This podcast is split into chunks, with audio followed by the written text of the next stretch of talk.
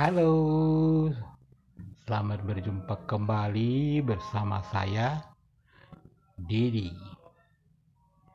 di podcast cerita seks dewasa. Di episode yang lalu saya sudah menceritakan tentang si, De, si Didi yang akan melakukan uh, asik-asik kepada si Wati.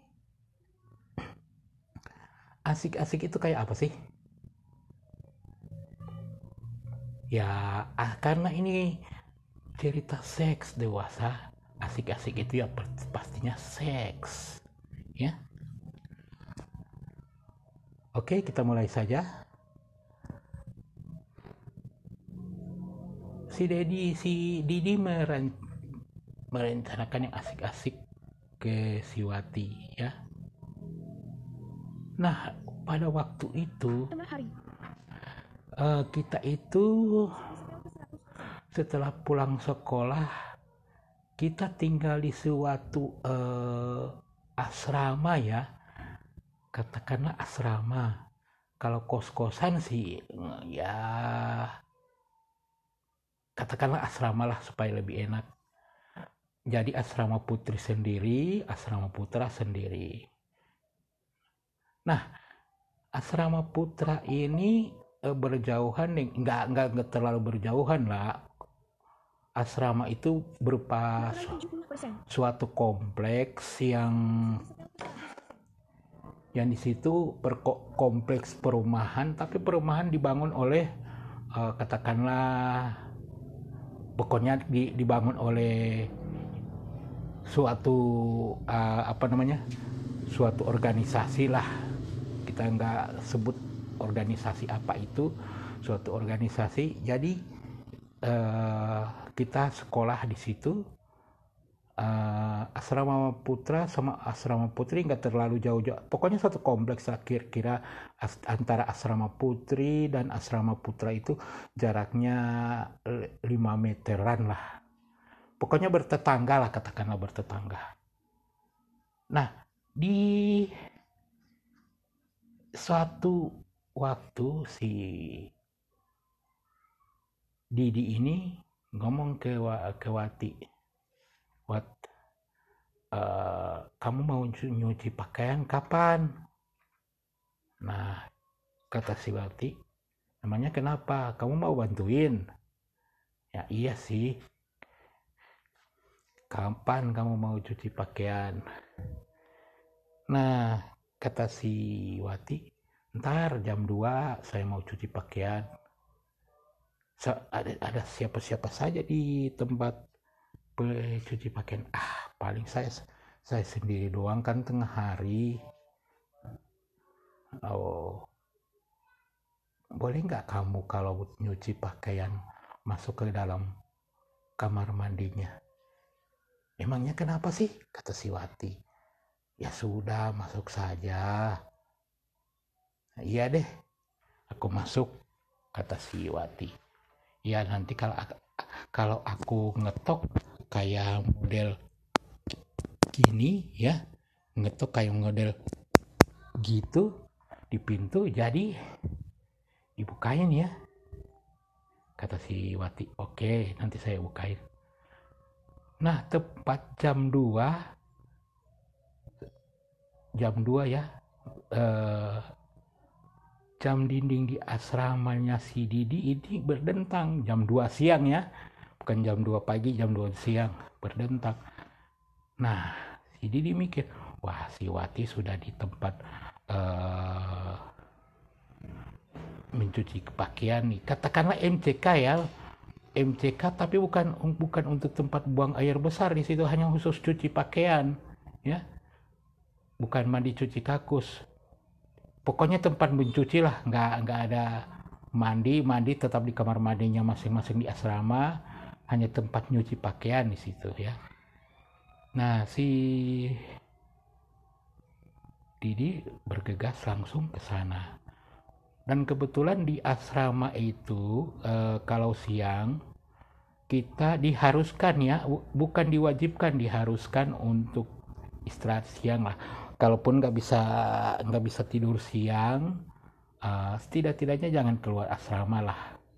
Malum pada waktu itu uh, lokasi asrama itu panasnya minta ampun. Jadi uh, sudah sampai di tempat cuci pakaian si Didi ngetok. Nah si Wati bukain pintu ke Didi. Bukain pintu ke Didi. Terus pintunya langsung dikunciin sama si Didi dari dalam.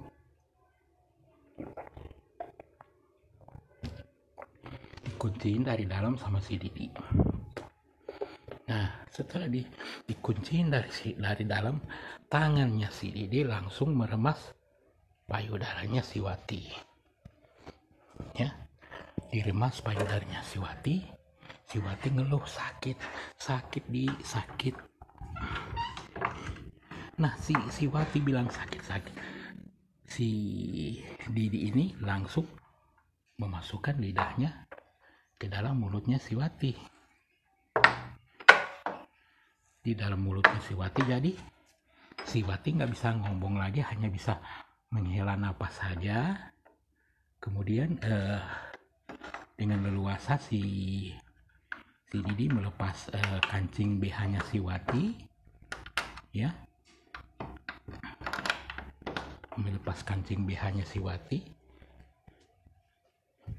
walaupun si Wati masih tetap menggunakan eh, pakaian. Nah setelah melepas kancing BH-nya Siwati, otomatis kan kan uh, Siwati kan belum belum masih berpakaian. Nah si Didi langsung melanjutkan dengan melepas pakaiannya Siwati.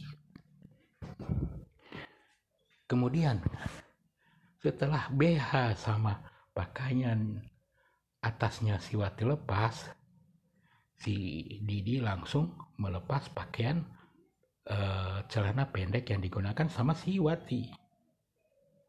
Terus kata si Wati, Di kamu mau ngapain? Sudah, enggak, enggak, enggak apa-apa, kata si, kata si Didi. Nah, begitu begitu selesai celana pendeknya si Wati lepas celana dalamnya si Wati lepas otomatis si Wati telanjang bulat dong si Wati telanjang bulat. Nah langsung mulutnya si Lau, si Didi menghisap liang kenikmatan si Wati. Si Wati masih dalam keadaan berdiri hanya bisa menggelincang-gelincang keenakan. Terus si Didi berdiri dan merebahkan si Wati di lantai tempat pencucian pakaian itu lanjut mereka si melakukan adegan 69 si Wati menggulung penisnya si Didi si Didi menghisap vaginanya si Wati. Terus adegan itu berlanjut. Nah, kata si Didi, Wati, kalau kamu sayang ke aku, serahkan keperawananmu ke aku. Nah, si Wati dengan napas terengah-engah mengatakan, aku takut Jangan sampai kamu hanya mainin aku. Kata si Didi, enggak, aku enggak bakalan mainin kamu. Aku sungguh-sungguh ke kamu setelah setelah ini kita kita pulang lalu kita nikah. Ya dasar laki-laki pin dasar laki-laki merayu terus merayu dan perempuan termakan oleh rayuan. Si Wati pasrah. Paha si Wati dibuka lebar-lebar sama si Didi. Ya. Dengan dengan uh, penisnya si Didi yang sudah mengacung didekatkan di bibir vaginanya si Wati pelan-pelan tapi pasti ditarik mundur tarik mundur. Lama-lama kan kepala penisnya si Didi masuk juga. Si si Wati berhenti kesakitan menangis.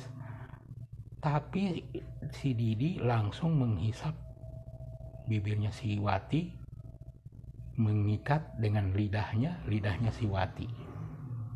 Si nggak bisa ngapa-ngapain. Hanya bisa pasrah menahan sakit ketika perawannya direnggut oleh si Didi. Begitu begitu plong masuk ke, ke dalam si, si Didi. Oh betapa nikmatnya kesiram darah keperawanan si Wati si Wati menangis dengan sejadi-jadinya tanpa bersuara karena lidahnya ada di dalam mulutnya si Didi. Terus berlanjut terus berlanjut kayak begitu. Pokoknya setiap mereka ada kesempatan mereka melakukan hubungan layaknya suami istri. Layaknya suami istri mereka terus melakukan hubungan kayak gitu.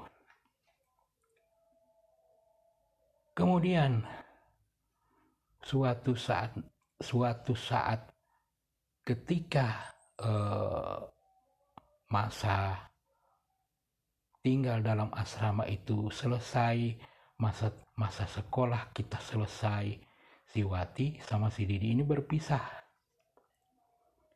Si Wati akan pulang ke daerahnya demikian juga si Didi terus kata si Wati gimana di aku sudah nggak nggak nggak perawan lagi Terus gimana hubungan kita? Kata si Didi, oh kita tetap lanjut. Ya, kita tetap lanjut. Kita nggak boleh misah. Terus hak tahun berganti tahun. Si Didi dalam kerja mencari nafkah artinya mencari eh, ke, ke apa namanya modal ya katakanlah begitu untuk menikahi si Wati. Kemudian si kira-kira berselang tiga tahun ketika itu tengah malam ada teman yang nelpon sama si Didi kata si kata temannya si Didi di kamu sudah dengar nggak kata si Didi dengar apa aku dengar Katanya Wati mau menikah. Hah? Kata kagetnya si Didi mau nikah sama siapa? Ya sama temannya satu daerah, satu, temannya uh, satu daerah. Wah, kok gitu sih si Wati? Ah, mau terus kata si Didi, mungkin kamu uh, mengada-ngada. Kata kata temannya, aku nggak mengada-ngada kalau kalau kamu nggak percaya silahkan cek sendiri. Nah, si Didi dasar memang gak percaya, diceklah ke teman-temannya seangkatan dulu di asrama. Dicek sama si ini, ternyata iya betul dicek sama si ini, iya betul si Wati mau nikah. Nah, kemudian si Didi langsung menelpon si Wati. Didi menelpon si Wati. Langsung konfirmasi Wati kamu betul mau nikah sama si ini iya betul loh kok kamu begitu terus bagaimana dengan itu ya mau gimana lagi saya saya pokoknya mau nikah. Terus eh, masalah yang kita perbuat dulu bagaimana? Kata si kata si Didi. Ya kita lupakan saja. Terus kata si Didi oh jadi begitu. Jadi kamu perempuan yang nggak bisa nggak bisa apa namanya menjaga menjaga janji-janji kita yang dulu. Terus kamu ikhlas dirimu sudah kutiduri terus kamu akan berikan ke orang lain.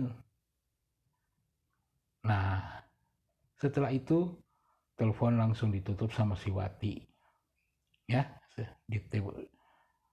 setiap kali ada telepon yang yang mengatasnamakan si Didi pasti nggak akan diterima. Singkat cerita si Wati sekarang sudah punya anak tiga sementara si Didi masih keadaan jomblo bukan jomblo lantaran gak laku, tapi jomblo memikirkan si Wati. Walau bagaimana, si Didi cinta berat ke Wati. Sekarang ini si Wati sudah punya anak tiga bersama suaminya di kota kami tempat sekolah dulu ya di kota tempat sekolah kami dulu dan si Didi masih tetap di kampungnya. Ya, demikian para pendengar podcast cerita Didi Samawati. Nanti kita kita kita lanjutkan lagi cerita selanjutnya. Ya cerita selanjutnya kejadian tentang masalah-masalah si Dedi ya. Yang saya ceritakan ini kisah saya ya. Kisah saya bukan kisah orang lain jadi saya akan bagi ke teman-teman ke para pendengar semuanya kisah saya. Mudah-mudahan menjadi pembelajaran bagi bagi para pendengar. Mudah-mudahan jadi hiburan para pen, dari uh, untuk para pendengar. Demikian. Nanti saya lanjutkan lagi di episode selanjutnya episode kelima ya mudah-mudahan kita masih bisa berjumpa lagi. Terimalah salam dari saya, Dedi. Salam. Goodbye.